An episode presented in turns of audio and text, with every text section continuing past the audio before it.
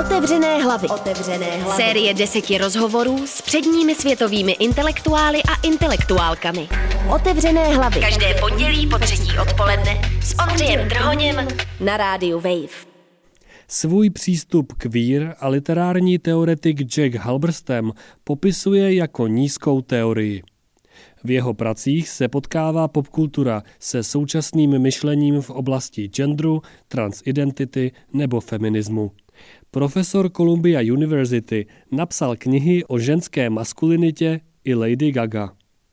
V rozhovoru jsme řešili aktuální problémy genderové politiky, třeba to, jak se proměňuje přijetí transgender osob, nebo proč patří budoucnost kvír teorie badatelům jiné než bílé barvy pleti. Pročítal jsem vaše blogy a většina z nich je dost kritická. Chci proto začít spíš pozitivně. Co vás, co se genderové politiky týče, v poslední době potěšilo? It's good that young people uh, refuse to accept a simple binary between cisgendered and transgender. Vznik a postupné přijetí takzvané nebinární identity, která odmítá jednoduché dělení na muže a ženy, cisgender a transgender osoby. Je skvělé, že mladí lidé začínají uznávat, že k vlastnímu genderu se dá vztahovat více způsoby. Vzniká tak zajímavý prostor pro sebeorientaci. Problém trochu je, že nebinaritu někteří začali používat podobným způsobem jako jiné identitární kategorie. Jakmile je někdo k nebinárním lidem údajně necitlivý, je s ním konec. Je řečeno internetovým slovníkem cancelled. Naposledy v nemilost upadla ContraPoints. Tato velmi zábavná, chytrá a dost vlivná trans youtuberka byla nařčena z necitlivosti vůči nebinárním lidem. Bylo to jenom proto, že poukázala, jak takovéto kolečko, kdy si navzájem říkáte svá jména, často příliš poutá pozornost na trans lidi.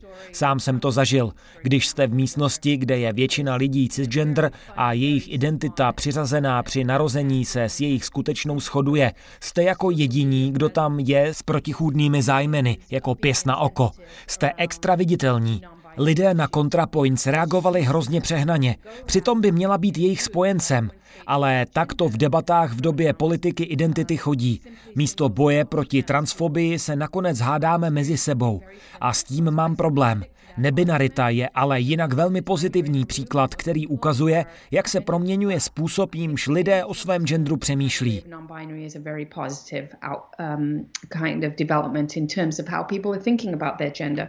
Není to trochu tak, že rozbíjíme staré kategorie jen proto, abychom vytvořili nové, ale podobně sešněrované? The problem isn't with categories. The problem is the way in which the categories get produced. Queer teorie po dlouhou dobu vycházela z Foucaultových dějin sexuality. V prvním svazku Foucault popisuje, jak spolu s rozvojem vědy na přelomu 19. a 20. století vznikl také obrovský systém pro klasifikaci lidského sexuálního chování. Ten byl pak využíván při studiu a marginalizaci skupin, které pak byly označovány za sexuální devianty. Podle Foucaulta je nutné takové teorie kriticky zkoumat, politicky s nimi pracovat, ale lidé často zapomínají, že problémem nejsou kategorie jako takové, ale způsob, kterým vznikají, systém, jež je vytváří. Lidské vztahy nemohou fungovat bez společenských ukazatelů. Představy o vymícení genderu, zrušení všech kategorií jsou ve skutečnosti velmi neoliberální. Předpokládají existenci nějaké bezhodnotové neutrální zóny, jako bychom mohli být opravdu svobodní, jen kdybychom se dokázali kategorií vzdát. Ale tomu já nevěřím. Místo toho se musíme zaměřit na to, jak samotné kategorie vznikají.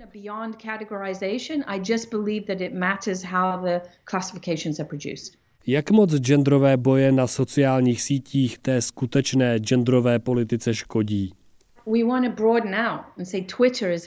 Místo toho, abychom říkali, že bitvy o gender jsou problematické, pojďme to rozšířit. Celý Twitter je škodlivý.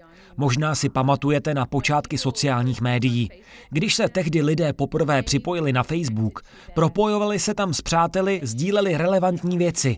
Jenže pak přišla komercionalizace a spolu s ní se způsob fungování sociálních sítí přes noc změnil.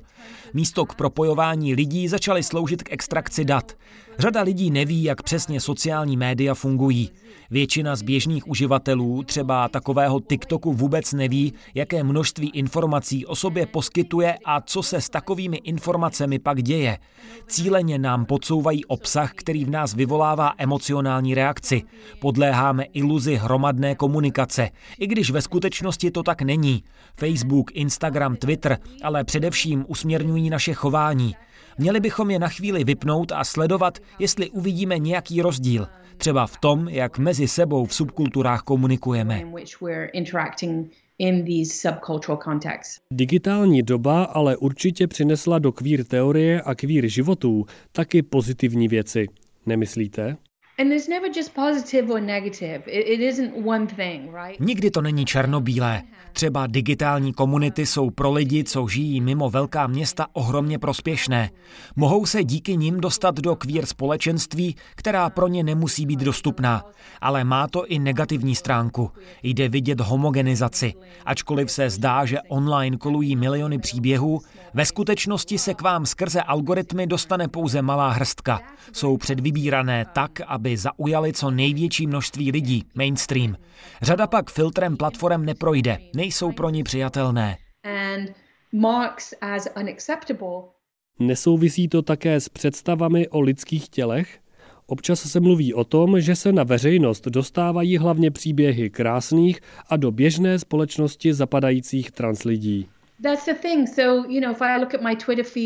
Přesně. Kdykoliv se podívám na svůj Twitter, bude tam nějaký mladý trans kluk, kterému se operace hrudníku hrozně dobře zahojila. Dostane spoustu lajků a jeho veselá fotka se stane virální. Někdo, kdo má třeba trochu nadváhu, je starší, nemá tolik vlasů, pak najednou vůči takovému ideálu nevypadá tak dobře. Přitom třeba mastektomie se často prezentuje v idealizované podobě. Trans lidé jako by byli na veřejnosti buď to úplně neviditelní, nebo naopak extrémně na očích ale potom jsou okamžitě podrobeni stejným tlakům na vzhled těla, kterým jsou už léta vystavovány třeba ženy. Viditelnost není samospásná. Pár let naspět se hodně mluvilo o transgender zlomu v přijetí a reprezentaci trans osob. Je tahle fixace na viditelnost jedním z důvodů, proč jste k téhle představě kritický? Oh, Ach tohle. Transgender zlom je nesmyslná představa. Ano, byl určitý moment, kdy si neoliberální kapitalismus našel nový trh, v rámci něhož začal šířit myšlenku, že je tolerantní a přívětivý. Trans lidé byli přitom pouze poslední skupina, jíž trh eh, nastavil náruč tolerance. Nebyla to totiž chvíle, kdy by byli trans lidé opravdu přijati. Vezměte si eh, Caitlyn Jenner, jejíž eh, coming out na obálce Vanity Fair byl s touhle dobou hodně spojovaný. Nezapomínejte, že Jenner je součástí jednoho z největších mediálních konglomerátů na světě, říše Kardashianových. Jenner není tou odvážnou transženou, která se rozhodla promluvit na veřejnosti. Jestli chcete někoho takového, vraťte se do 80. let ke Kate Bornstein, Sandy Stone či Ricky Ann Wilchens, transaktivistkám, které byly v předních liniích v době, kdy lidé transprávům rozhodně nebyli nakloněni. 30 let na to je za zářnou představitelku trans lidí pokládaná žena z jedné z největších mediálních skupin. Jak potom nebýt cynik? Měli bychom na takové v uvozovkách velké momenty, zlomy dávat pozor. Kde se tedy queer teorie a queer politika potkávají? Můžeme číst teoretické knihy, ale v Maďarsku mezi tím zakázali možnost legálně si změnit gender. Trans znamená v různých místech jiné věci. Kde je silná tržní ekonomika, kde trh vládne nad politickými rozhodnutími, tam snadno naleznete pro třeba stejnopohlavní svazky a trans procedury podporu. Jediné, co trh chce, jsou nová odbytiště. V autoritářském režimu, který hodně apeluje na morální hodnoty, se trans a queer lidé stávají užitečnými obětními beránky. Dobře je to vidět v Bolsonárově Brazílii. Dřív tam bylo hodně velmi aktivních queer politických uskupení, komunit a aktivistů. Teď tam máte pravicového prezidenta, který chce absolutně kontrolovat celou populaci a využívá k tomu armádu, policii, zavírá lidi, hlásá otevřený rasismus. Využít k rozdmíchávání vášní homofobii nebo transfobii je pro něj velmi výhodné, takže hrozně záleží v kontextu jakého politického systému a tradice se o trans lidech bavíme. Uh, Zajímavé je, že v České republice musíte pro úřední změnu pohlaví v občance podstoupit sterilizaci, zatímco v takovém Rusku ne. Well, Russia has a very different Rusko má k trans tělům historicky úplně jiný vztah. Podobně je to v Iránu, kde je pro vládu mnohem přijatelnější výjít vstříc lidem, co chtějí podstoupit tranzici, než přiznat jakákoliv práva gejům nebo lesbám. V Rusku je dlouhá tradice, která transidentitu spojuje s prací. Až do docela nedávné doby ruské farmářské rodiny, jimž se narodili pouze dcery, některé z nich proměňovaly na syny, aby pak mohli vykonávat takzvaně mužskou práci. Odmala takového člověka vychovávali jako muže, bylo mu umožněno vdát se za ženu, na farmě mu byla svěřena práce, kterou ženy dělat nemohly. Antropologický přístup k genderu je důležitý, je potřeba brát v úvahu místní rozdíly. Trans je euroamerická kategorie, která v demokratických a tržních komunitách znamená něco zcela jiného než jinde. Musíme se dívat, jak trans kategorie zapadá do širšího společenského systému. Často totiž dochází k tomu, že ten sice vyjde vstříc bohatým trans lidem, zatímco dál patologizuje třeba chudé trans komunity, často trans osoby nebílé pleti nebo ty v biznise se sexem. Jestli se tedy ptáte na rozdíly, tak to nakonec není jen o místě, ale taky o třídě a rase.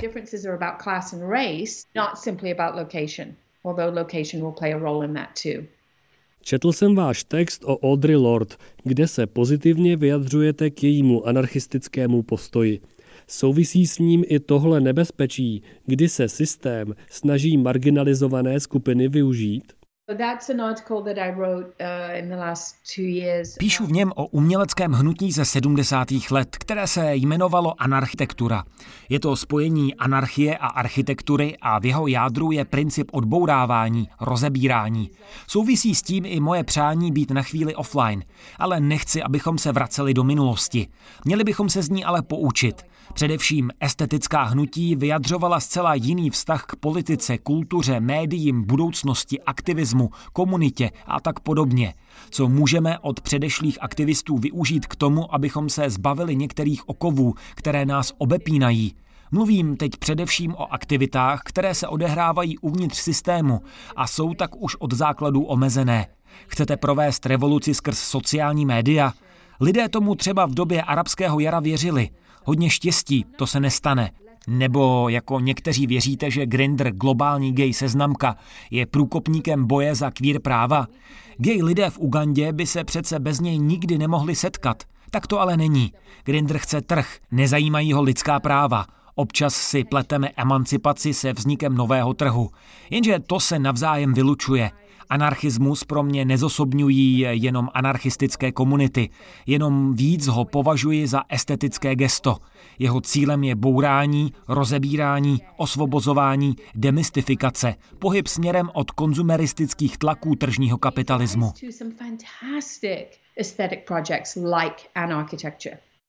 Slyšel jste o xenofeminismu? Co na takové kyberfuturistické queer manifesty říkáte? Je to velmi zajímavý manifest, mám ho rád. Je chytrý, líbí se mi ten matematický přístup. Chybí v něm ale podle mě citelnější důraz na rasovou a třídní problematiku. Xenofeminismus vznikl v matematickém světě a je příliš odpojený od toho sociálního. Pak je potřeba obrátit se k proudu černožské queer teorie, jež vychází z práce Sylvie Winter. Mám na mysli třeba novou knihu Zakája Eman Jackson, Becoming Human, a stávání se člověkem. Jackson tvrdí, že když začnete kategorii černožství promýšlet skrze současnou fyziku a matematiku, rozbijete vše, čemu ohledně genderu, rasy a lidství věříme. Představa, co je člověk, totiž ve velkém vychází z dlouhé tradice běložského myšlení a filozofie. Černá barva kůže je v ní materiální, je to jenom tělo, prostý život, často se dává na úroveň zvířeti. Jenom bělost dokáže nahlédnout abstraktní filozofický svět ideálů. Na určité úrovni se pak současného pojetí člověka musíte vzdát a znova lidství vystavět. Mladí černoští feministé a feministky dnes dělají tu nejsoučasnější queer teorii. And that's the work that I think is really, really, really cutting edge. We are in this complete shutdown, at least in the Aktuálně se nacházíme v karanténě. Pronásleduje nás neviditelný virus, který se na světě objeví v důsledku rozpadu našeho vztahu k životnímu prostředí.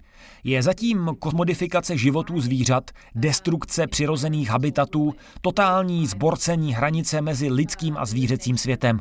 Uprostřed toho všeho vidíme, že takhle to s našimi společenskými strukturami prostě dál nejde. Musí se s tím něco dělat.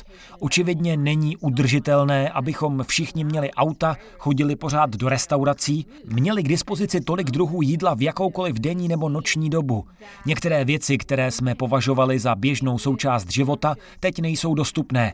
A umožňuje nám to přemýšlet, jestli opravdu chceme takhle pokračovat, až se situace zlepší. Ptát se, co je potřebné, co může být, co je možné. A nezapomenout přitom ani na gender a jeho budoucnost.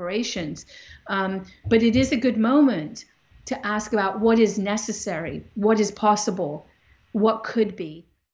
Slyšeli jste rozhovor s queer teoretikem Jackem Halberstamem. Naslyšenou se u dalšího dílu série Otevřené hlavy těší Ondřej Trhoň. Otevřené hlavy. Otevřené hlavy. Série deseti rozhovorů s předními světovými intelektuály a intelektuálkami. Otevřené hlavy. Každé pondělí po třetí odpoledne s Ondřejem Trhoněm na rádiu Wave.